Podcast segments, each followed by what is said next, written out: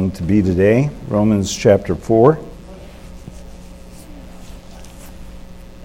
I'm going to read through the first 16 verses and then we'll pray and then we'll begin to see if we can uh, pick out some of the beauty of this and, and uh, the, the wonder of God in saving sinners. Romans 4, starting verse 1. What, shall, what then shall we say was gained by Abraham, our forefather, according to the flesh? For if Abraham was justified by works, he has something to boast about, but not before God. For what does the scripture say? Abraham believed God, and it was counted to him as righteousness.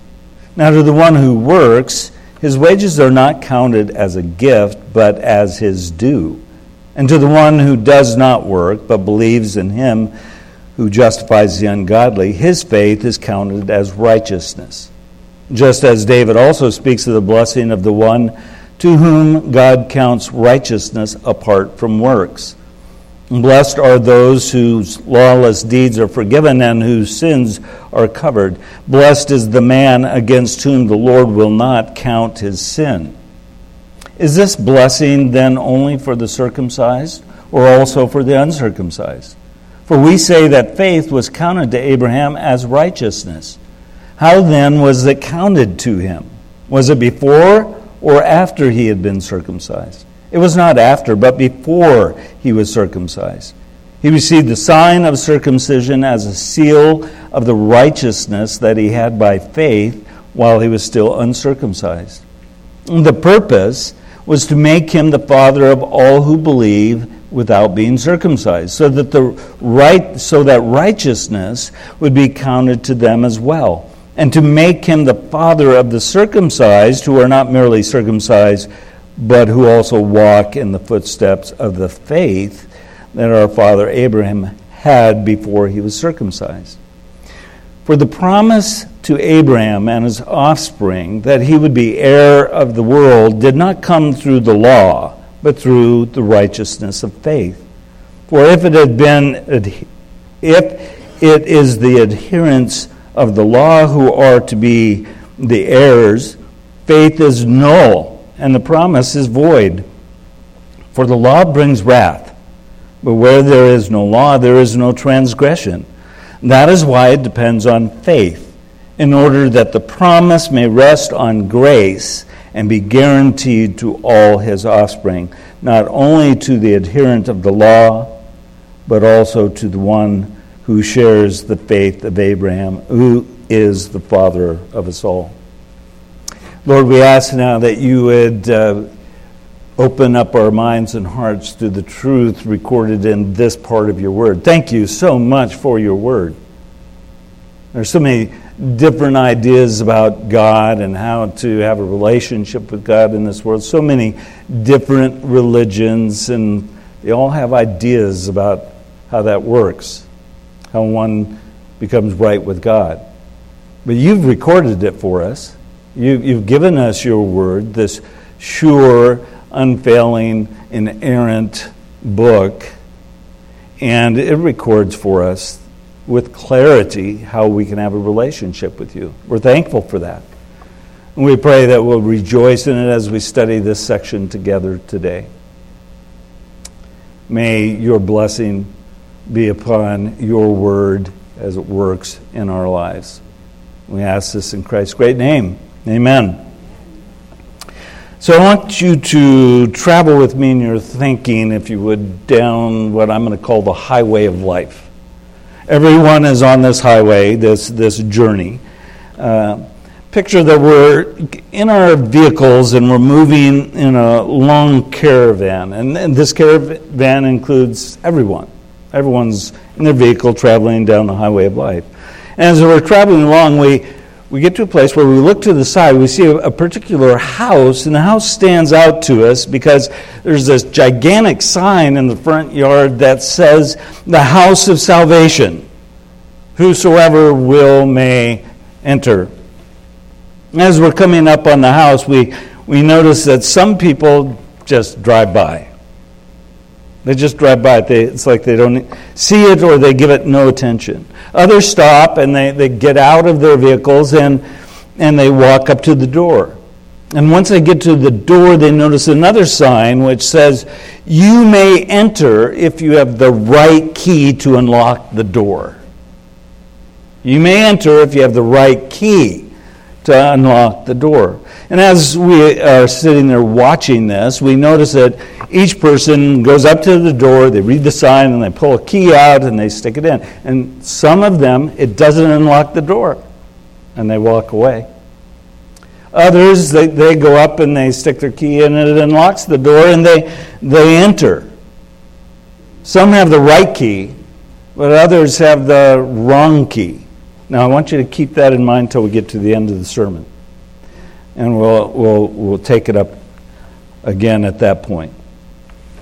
In the latter part of uh, chapter 3, Romans 3 21 through 31, uh, Paul detailed that God justifies sinners by faith in Jesus Christ. It, that passage is so deep, so theological, it, it is almost staggering as you examine it and you consider it. And it's, it feels somewhat abstract as it talks about words like justification and redemption and propitiation, all these big, important words that uh, for us are you know deeply theological but it can seem like hmm uh, can you put that into practical terms for me i tried to do that the best i could as we are going through that passage but i think that's what paul is doing in, in chapter 4 he's giving practical example to what he has just stated in the latter part of chapter 3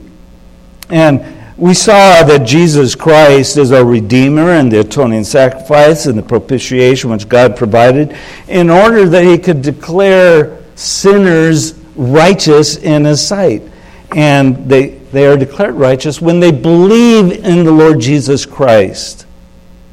In chapter 4, the apostle goes on then to prove this is important from the Old Testament he goes on to prove from the Old Testament that what he has said concerning justification by faith is true.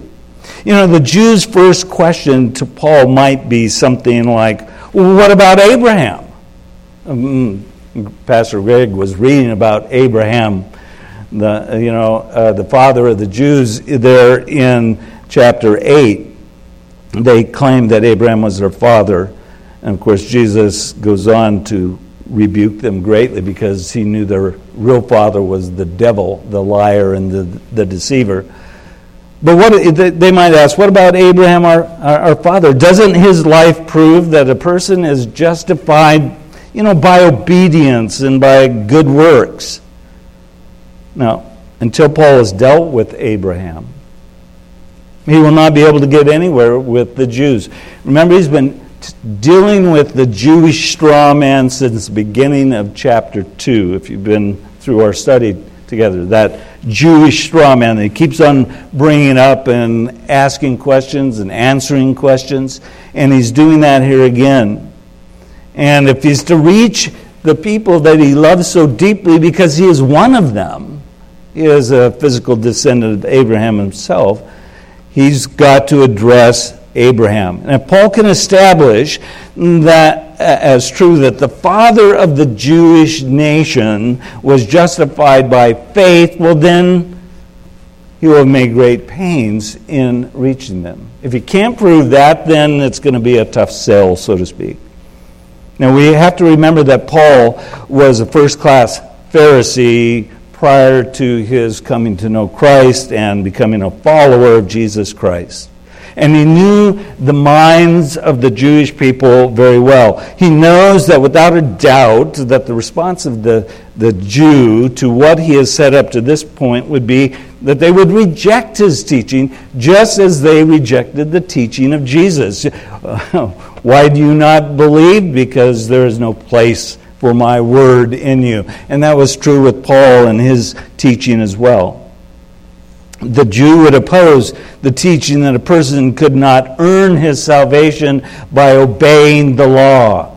I mean, he knows that without a doubt, uh, that they would reject what he has said. In fact, they would say that obeying the law was the only way, the only way to be right with God. So it's central to Paul's position that the way of salvation that he's been outlining, you know, this, this way of salvation by God's grace through faith is no new innovation. It's not new. It's not new in the New Testament. It is based in the Old Testament as well. He's prepared to prove that a proper understanding of the Old Testament supports the position that a person is justified by faith and not, not by works. Now, it sounds like we might be saying to ourselves, haven't we heard this before? Well, yeah, we sure have. Since, since the beginning of chapter 2, it keeps getting repeated and repeated and repeated. So, why does he keep repeating it? Because it's so important to understand. Because the truth is, most religious people fall into that thinking that we are right with God based on how we behave, keeping the rules, being good obeying, you know, the law, even though most of them couldn't tell you what the law was. They couldn't identify two or three of the Ten Commandments. They might even not be able to identify one of the Ten Commandments. But they believed that that's how you get right with God. So he is prepared to prove that a proper understanding of the Old Testament supports justification by faith, not by works. And he's prepared to show that Abraham, the most revered person by the Jewish people, is a specific example uh, of, just, of justification by faith and not works. He is a concrete example of one who is declared righteous, not because of what he did, but because of who he believed and what he believed. And so in chapter 4, Paul's primary purpose really is to use Abraham, the progenitor of the, the Jewish race, as a concrete example of one who's justified by faith, not by works. And if God acted in grace toward Abraham, if Abraham was actually justified by faith, then Paul's point is established. If Abraham had been justified by his good works, well, Paul's point would not stand.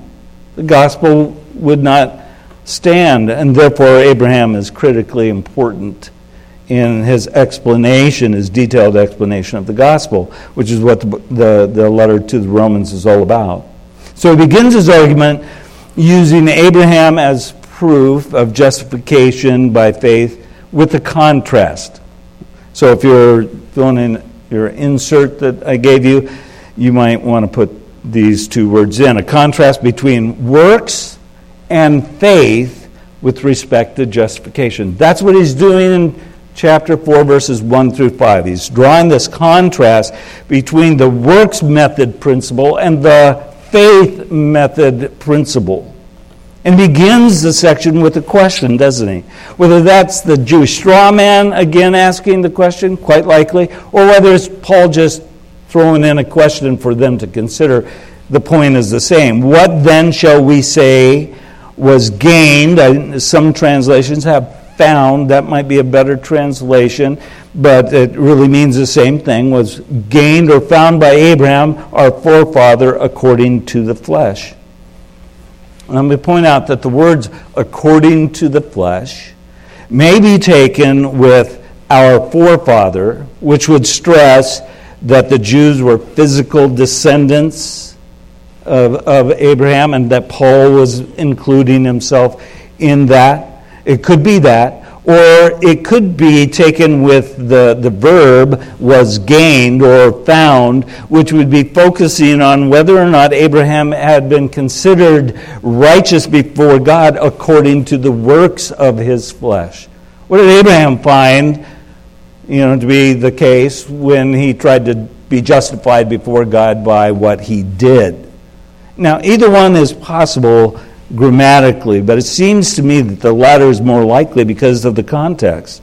And so, in this case, the word flesh here doesn't refer to his physical descendancy, but rather refers to human activity or works.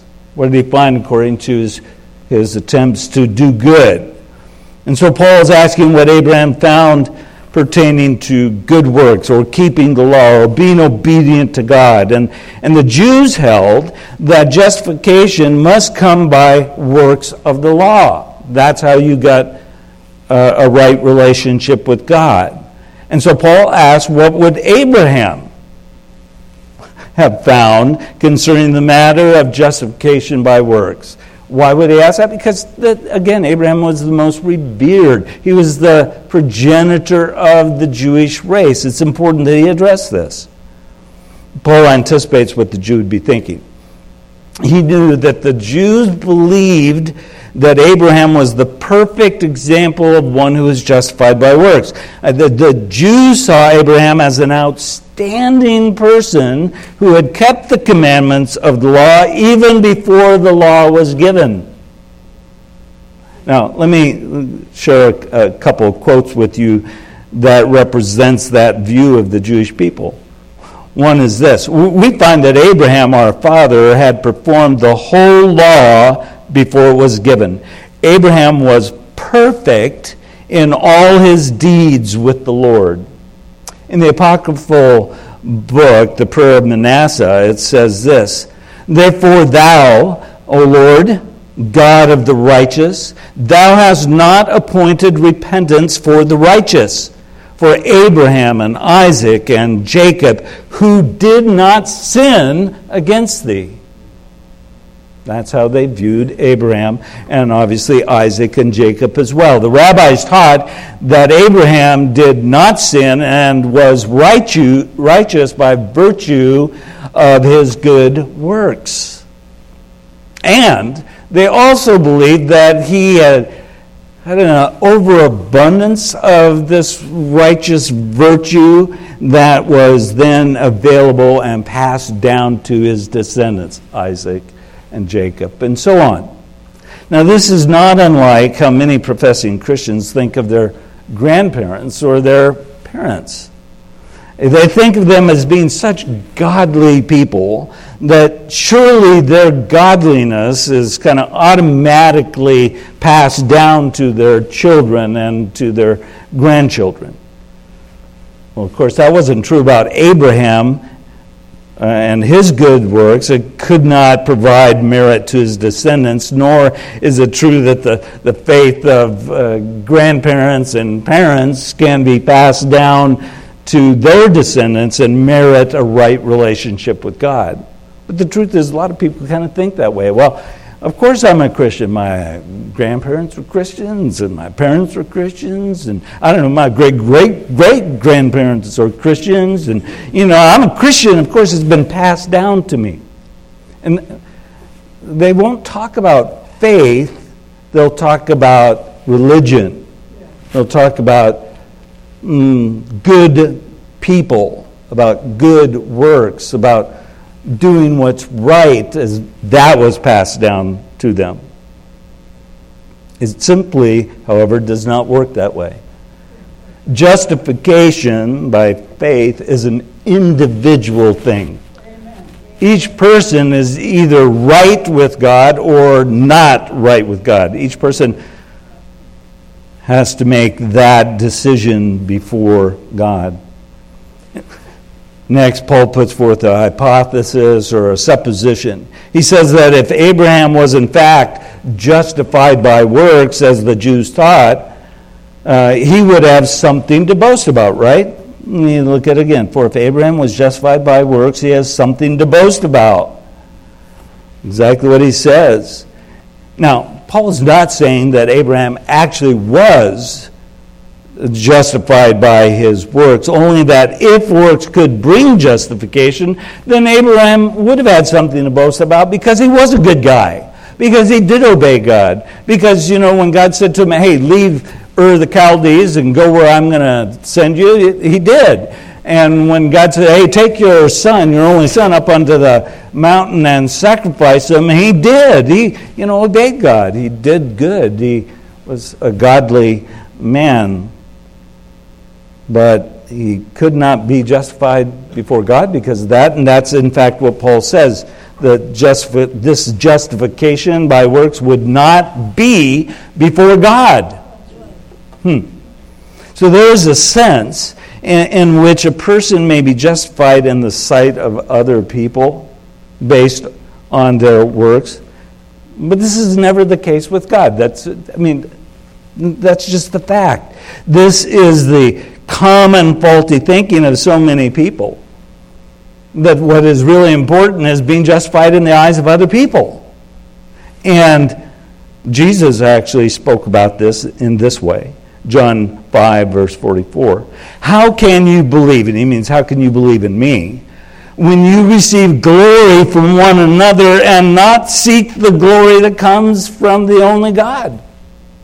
He said, You're all about seeking the praise and honor and glory of other religious people, and you're paying no attention to how God views you. And that's the way religious people are today as well.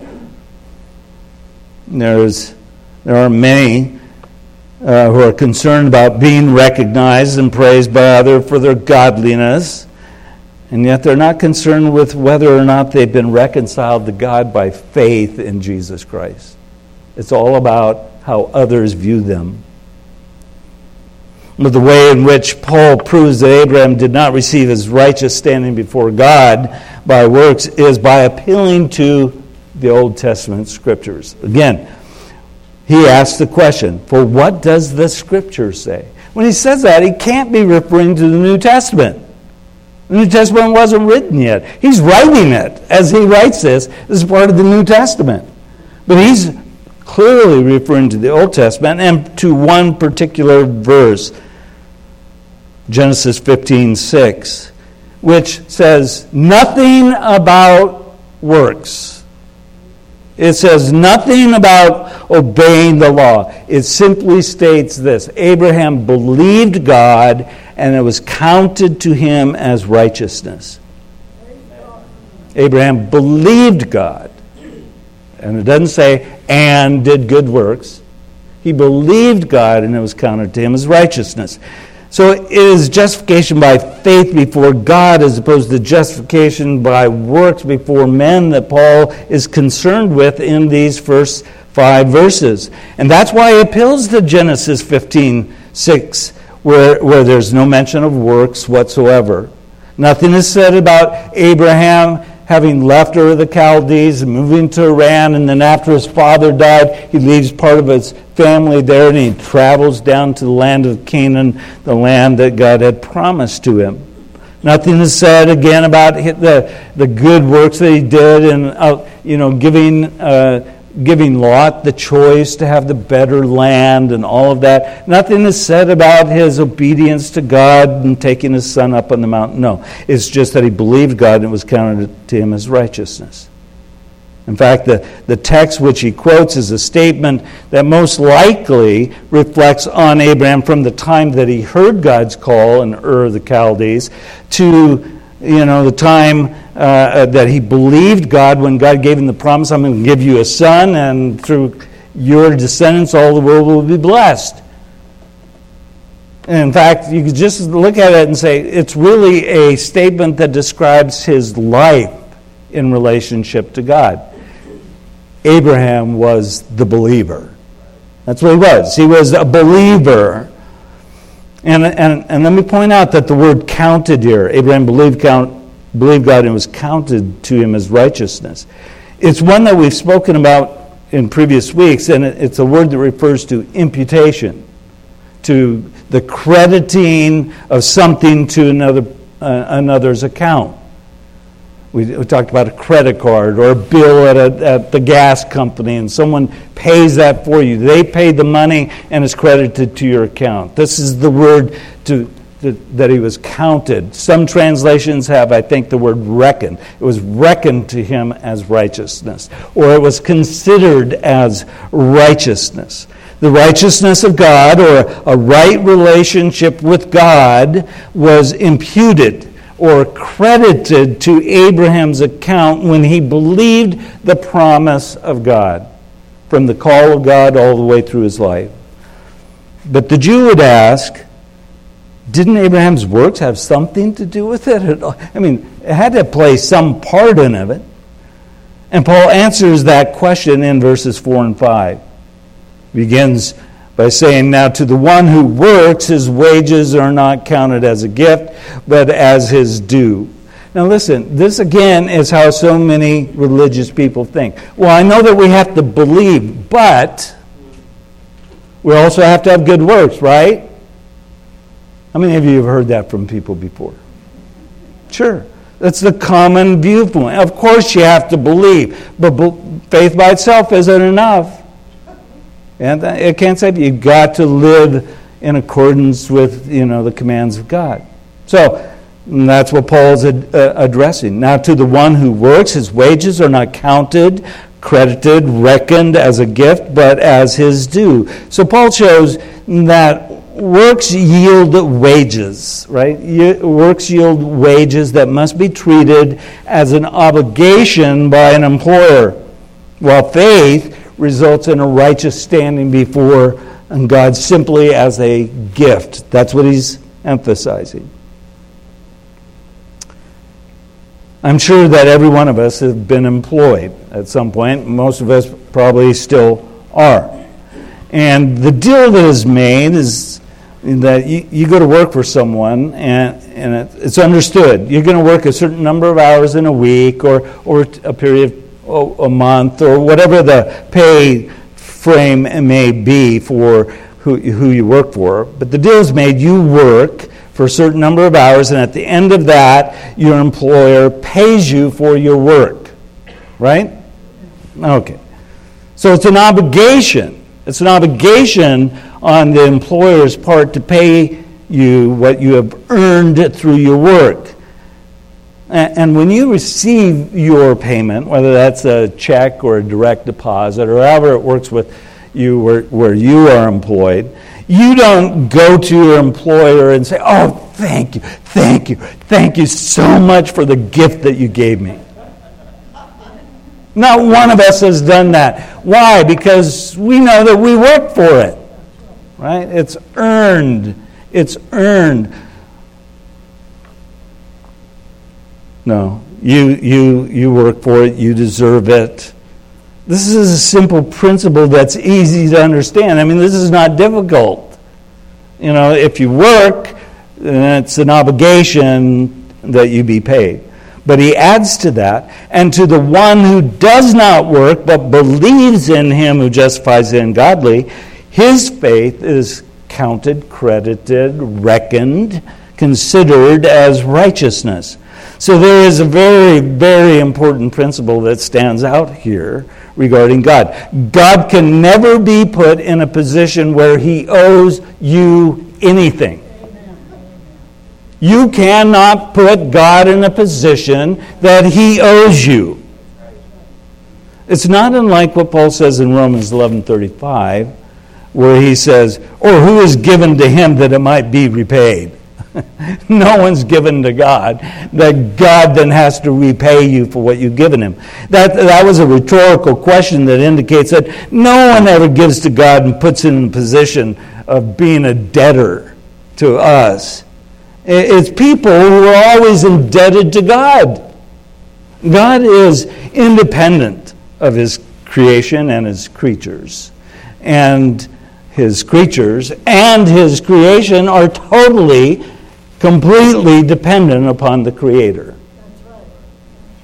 So, Paul then emphasizes the extent to which the grace of God reaches in his statement that God justifies the ungodly. Did you get that? Did you pick that up? Not to the one who works, but to the one who believes in the God who justifies the ungodly.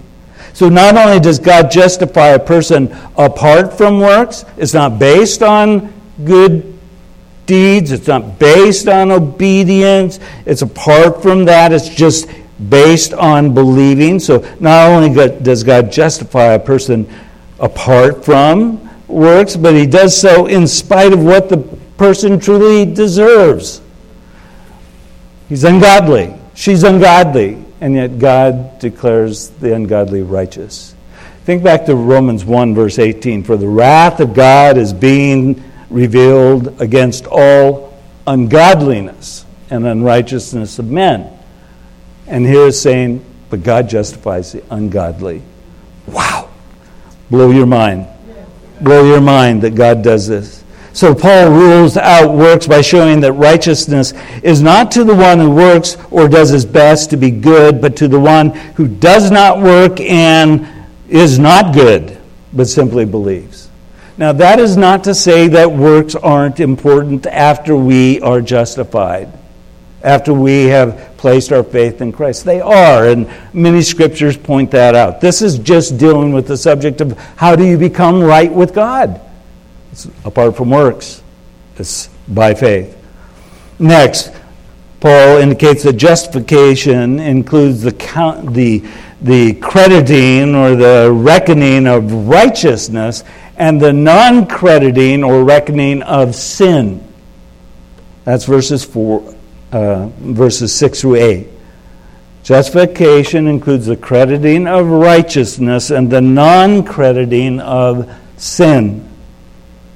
In these verses, Paul interjects another example David. Now, the whole chapter is about Abraham. David is just inserted to say, here's another example in agreement with what I'm telling you about Abraham. But also, he takes it a little bit further with what he says about David. And the appeal to David and the quotation that comes out of Psalm 32, verses 1 and 2, deals equally well with the, with the fact that justification is by faith and not by works. His point in referring to David is that a right relationship with God was not only not based on works, but it was in spite of his sins. Did you get that? It's not based on works, but it's in spite of his sins. David's concept of his right standing before God was not based on the works that he had done. And he had done many good works as king, right? He was the best king of Israel. He, he was one who was, you know, had the heart of God, right? God said, I, have chosen a man who has my heart. And he had God's heart, but he blew it at times too, didn't he? And that's what he's talking about here. God was not he was not right with God based on what he had done for God, but because God had graciously forgiven his sins. How beautiful are these words that he brings out of the Old Testament and puts in the New. Blessed are those whose lawless deeds are forgiven and whose sins are covered. Blessed is the man against whom the Lord will not count, reckon, credit, consider his sin. You know, the significance of this word count, which is talking about imputation, is, is seen in the fact that it's found 11 times in chapter 4. 11 times in chapter 4 Um, verse 3, 4, 5, 6, 8, 9, 10, 11, and 22, 23, and 24. 11 times in this chapter. Imputation, by the way, is a forensic term. What does that mean? Well, it refers to the act of God as a judge placing on our account the righteousness of Christ. We've mentioned that over the last couple of weeks in particular. Rather than our record showing our sin, what does it show? The righteousness of Christ. We've noted that this imputation of the righteousness of Christ is a result of faith and not works. Uh, you're not getting what you deserve. You are actually getting what you don't deserve. That's grace. That's the gift of God. And we've talked about the fact that our faith is not some meritorious work that makes us deserving of a right relationship with God either. It comes from God. Our faith is simply the channel that allows the righteousness of God to be placed on our account.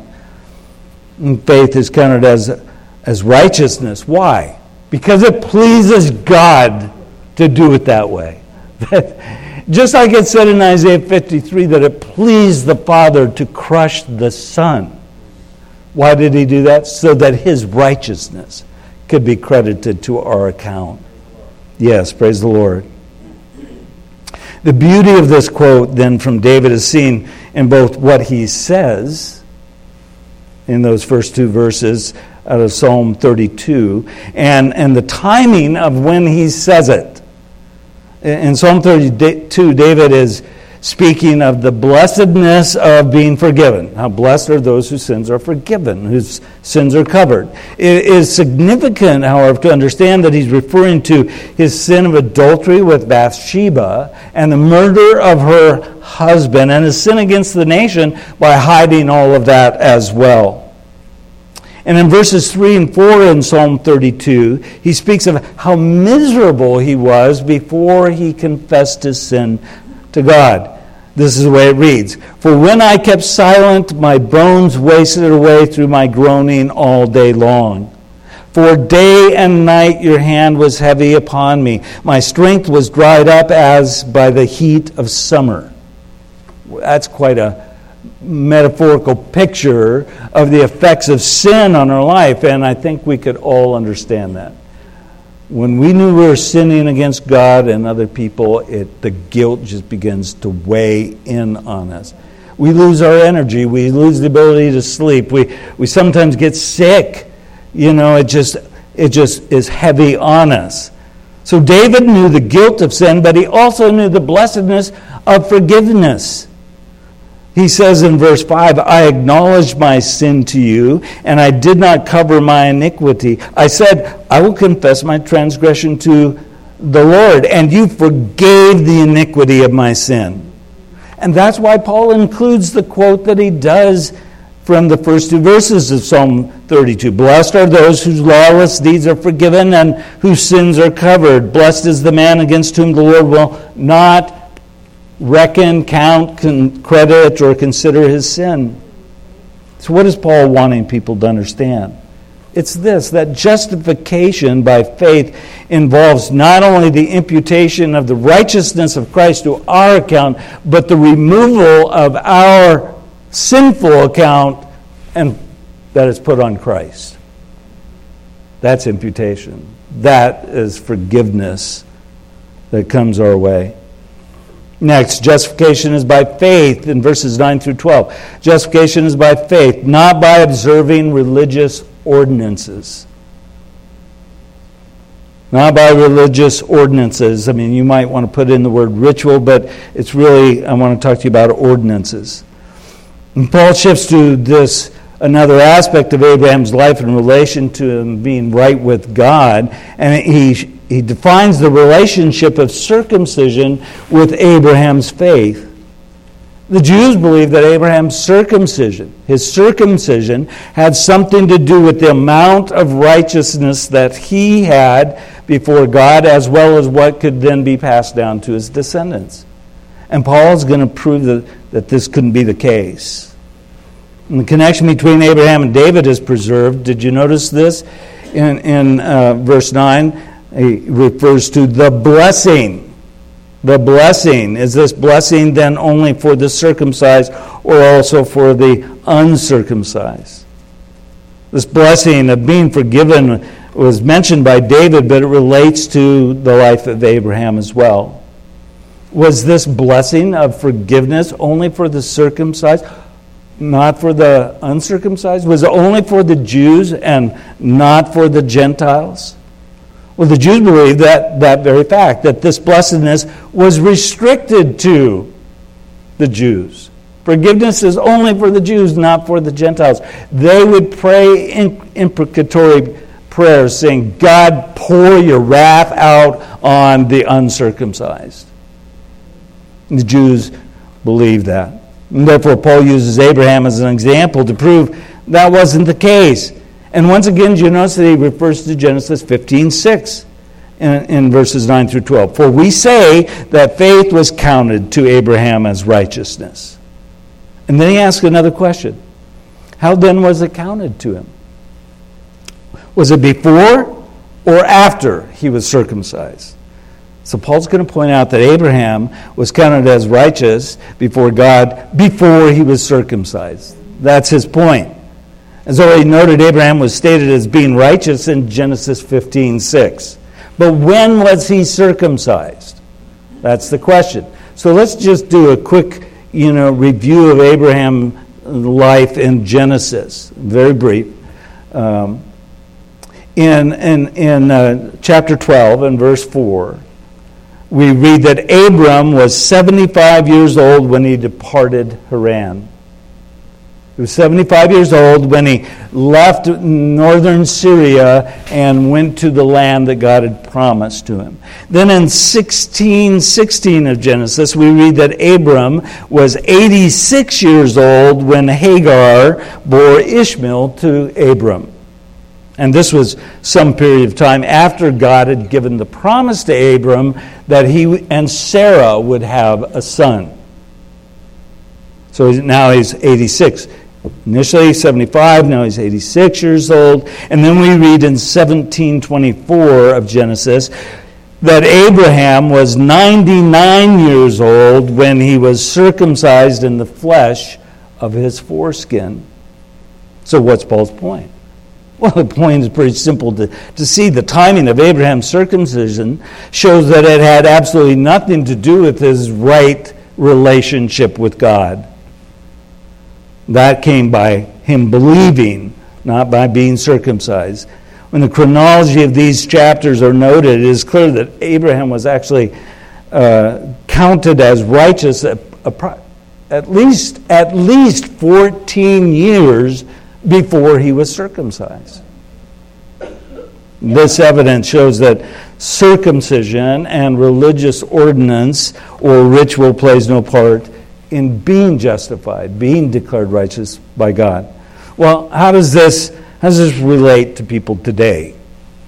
And the point that Paul is making is not simply related to circumcision.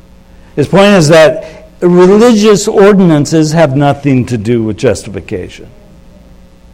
Since circumcision is not a religious ordinance followed by the church as it was by the Jewish people, and the church is not directly under that requirement of circumcision that God gave in the Abrahamic covenant. How does this then relate to us?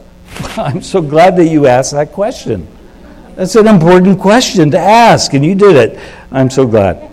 Most theologians will agree that there are two ordinances that the church adheres to baptism and the Lord's Supper or communion baptism and the Lord's Supper. And I think that it's important for us to understand the distinction between a couple of words the word ordinance and the word sacrament.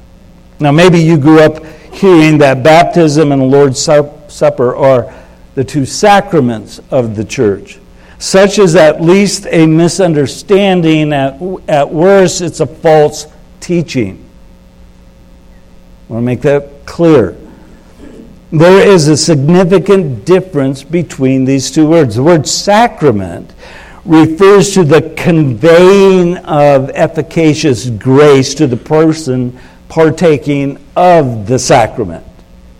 Did you get that? Sacrament means the conveying of grace to the person participating in the sacrament. The Roman Catholic Council of Trent put it this way a sacrament is something presented to the senses, which has the power by divine institution not only of signifying, but also of efficiently conveying grace.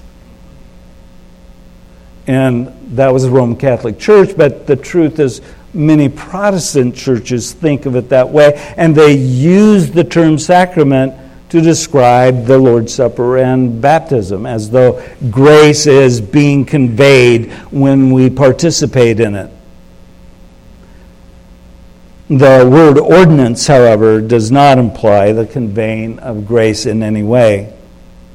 An ordinance can be described as an outward rite or a command prescribed by Christ to be performed by the church such a definition would reduce the number of ordinances in the church to two the, the Lord's Supper and to baptism. And if we're understanding Paul's point correctly, he's saying that ordinances, Lord's Supper, baptism, have nothing to do with being justified before God. If that's the case, what is the significance of uh, participating in these two ordinances? Be it, or let's say three ordinances, whether it's circumcision or the Lord's Supper or baptism. What's the significance? Well, the, Paul answers that in verse 11. He, he explains the sign, he explains that the sign of circumcision was given to Abraham as a seal of the righteousness that he had by faith while he was still uncircumcised. So circumcision must be understood as an outward picture, an outward picture of an inward reality, even in Abraham's life. An outward picture of an inward reality. God's purpose in having worked it this way is then stated so that Abraham could be the father of all who believe without being circumcised. God did it that way with Abraham and circumcision so that Abraham could be our father even if we're not circumcised, and most Gentiles were not. God wanted to make it very clear that, that all people could be justified, whether they were circumcised or uncircumcised, whether they were Jews or they were Gentiles. However, this is not just Paul's interpretation of what happened. This is directly stated by God in Genesis 17:11. After God had told Abraham about the covenant he was making with him, this is what he said: "You shall be circumcised in your flesh of your foreskin, and it shall be a sign, a sign of the covenant between me and you." So God himself declared that a religious ordinance was only a sign or a picture of what he was doing in Abraham's life and then in anyone else's life who follow Abraham's example. Well, this is the same with, with baptism and the Lord's Supper for the Christian church. When we remember the Lord as we do every week, as we did earlier today, and we take the bread and the cup, we're not receiving efficacious grace. Grace is not being conveyed to us. Instead, it is a picture in outward form of what we know God did through the sacrifice of His Son through His death, burial, and resurrection on our behalf.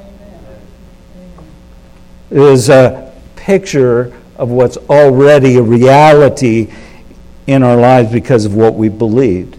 And when we are baptized in obedience to Christ's command, we are not receiving efficacious grace. It's not conveyed to us when we come out of the water. But we are showing in an outward manner what has already occurred in our lives by faith in Jesus, that we were immersed by faith into the body of Christ. The fact that Abraham was declared righteous by God before he was circumcised is not without meaning then. For Paul states that we are all children of Abraham because we follow in his footsteps of faith. Now, not all, like everyone, but anyone who believes the gospel. He says in verse 11 that he might be the father of all who believe without being circumcised. And then in verse 12, who also walk in the footsteps of the faith, not the good works, the faith of our father Abraham before he was circumcised. So, what the scriptures say about Abraham being counted as righteous before God because of his faith is to be understood as God making it clear that justification or being declared righteous in God's eyes has nothing to do with religious ordinance, whether it's circumcision, Lord's Supper, or baptism, or any other ordinance. And then in the last four verses, 13 and 16, we see that justification is by faith, not by keeping the law. It's by faith, not by keeping the law. So Paul demonstrates that the promise Abraham received was by faith, not, not by keeping the law. And, the inheritance, of course, that he's referring to in these verses is the land that was promised to Abraham and his descendants. And the, the, the, promise made to Abraham that he would be the heir of the world refers to the number of descendants that would come from him and how the nations would all come to the nation of Israel and worship the Lord as they did. Well, how did Abraham receive that promise? Well, Paul says it wasn't through law, it wasn't through works, but it was through the righteousness that comes by faith. The righteousness of faith, righteousness that comes through faith. So the Jews look forward to being recipients of the promise as well. They did. They believed that they would be heirs of the world in the sense that God would send his Messiah, and the Messiah would come and establish the Jewish nation as the chief among all the nations in the world. And, the rabbis believed that the promise was made to Abraham on the basis of him fulfilling the law, even though the law was given 430 years after Abraham. So I think Paul's thinking of law here in a broader context than the Mosaic law.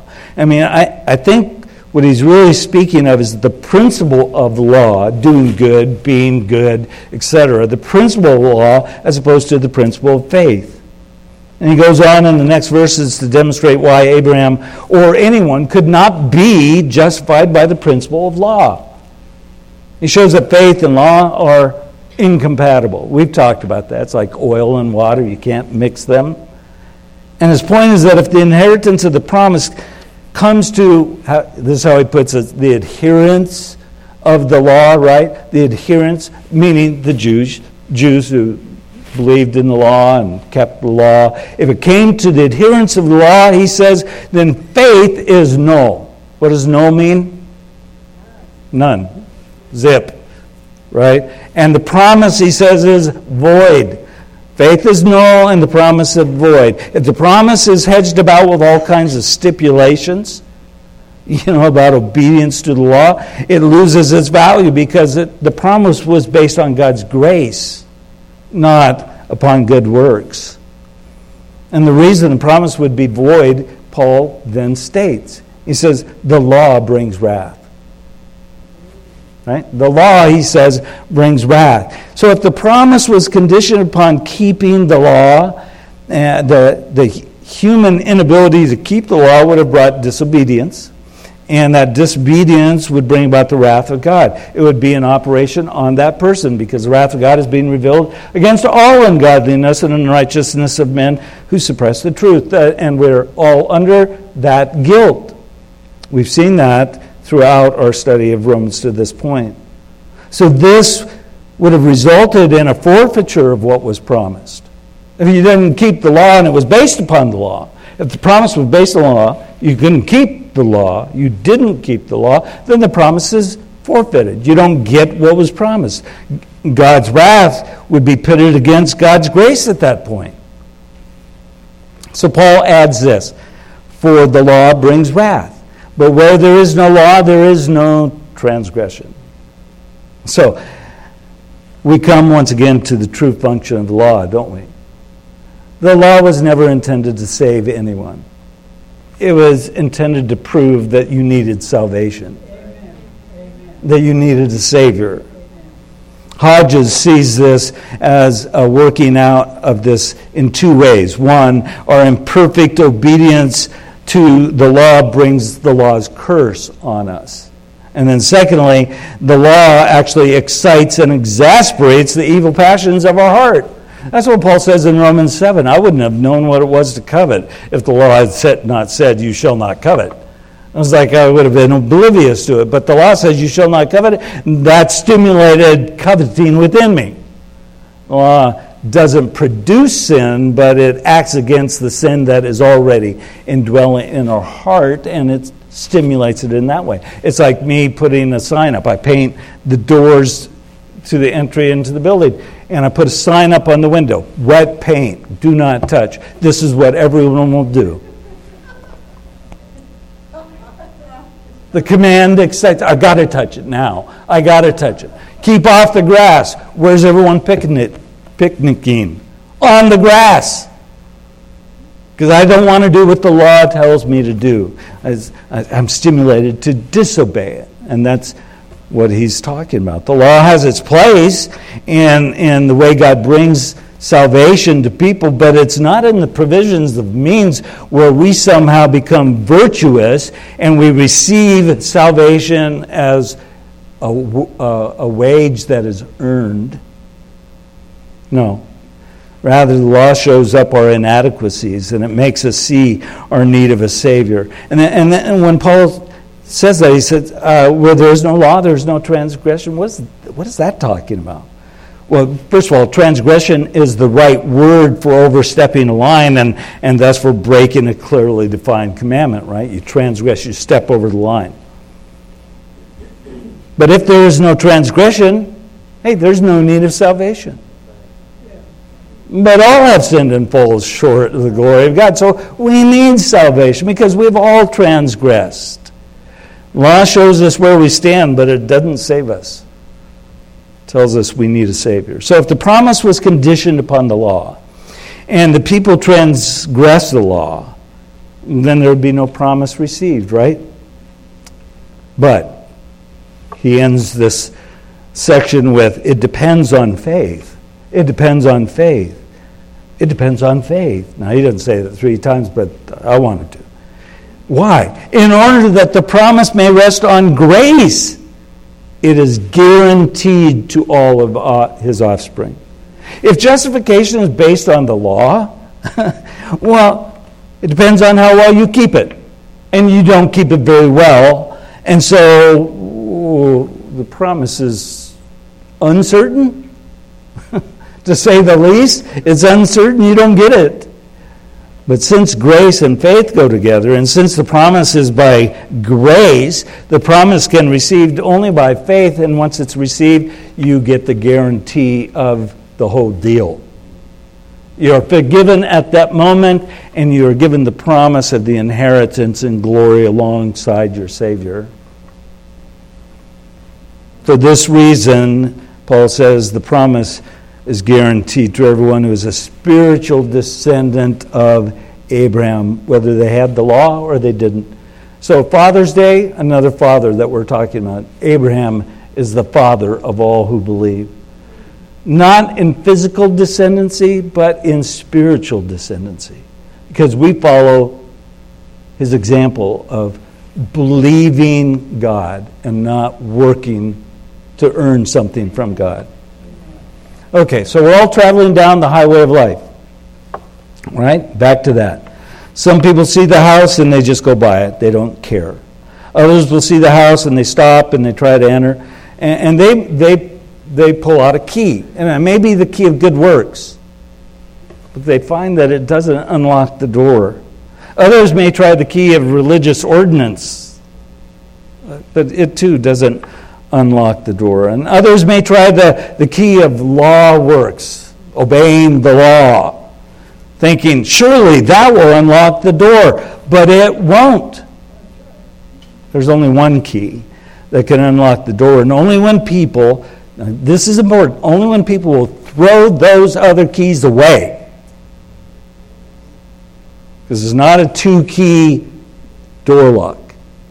You don't need two keys. You just need the one key. You got to throw those other ones away, abandon them, and you take out the key of faith, and it unlocks the door, and you're welcomed into the house of salvation. Faith is the only way into the promise of salvation that God gives, the forgiveness of sins, how to be right with God. It comes to us by faith. By faith. By faith. So, one final thing from this passage, a, kind of a, a, a blessing takeaway.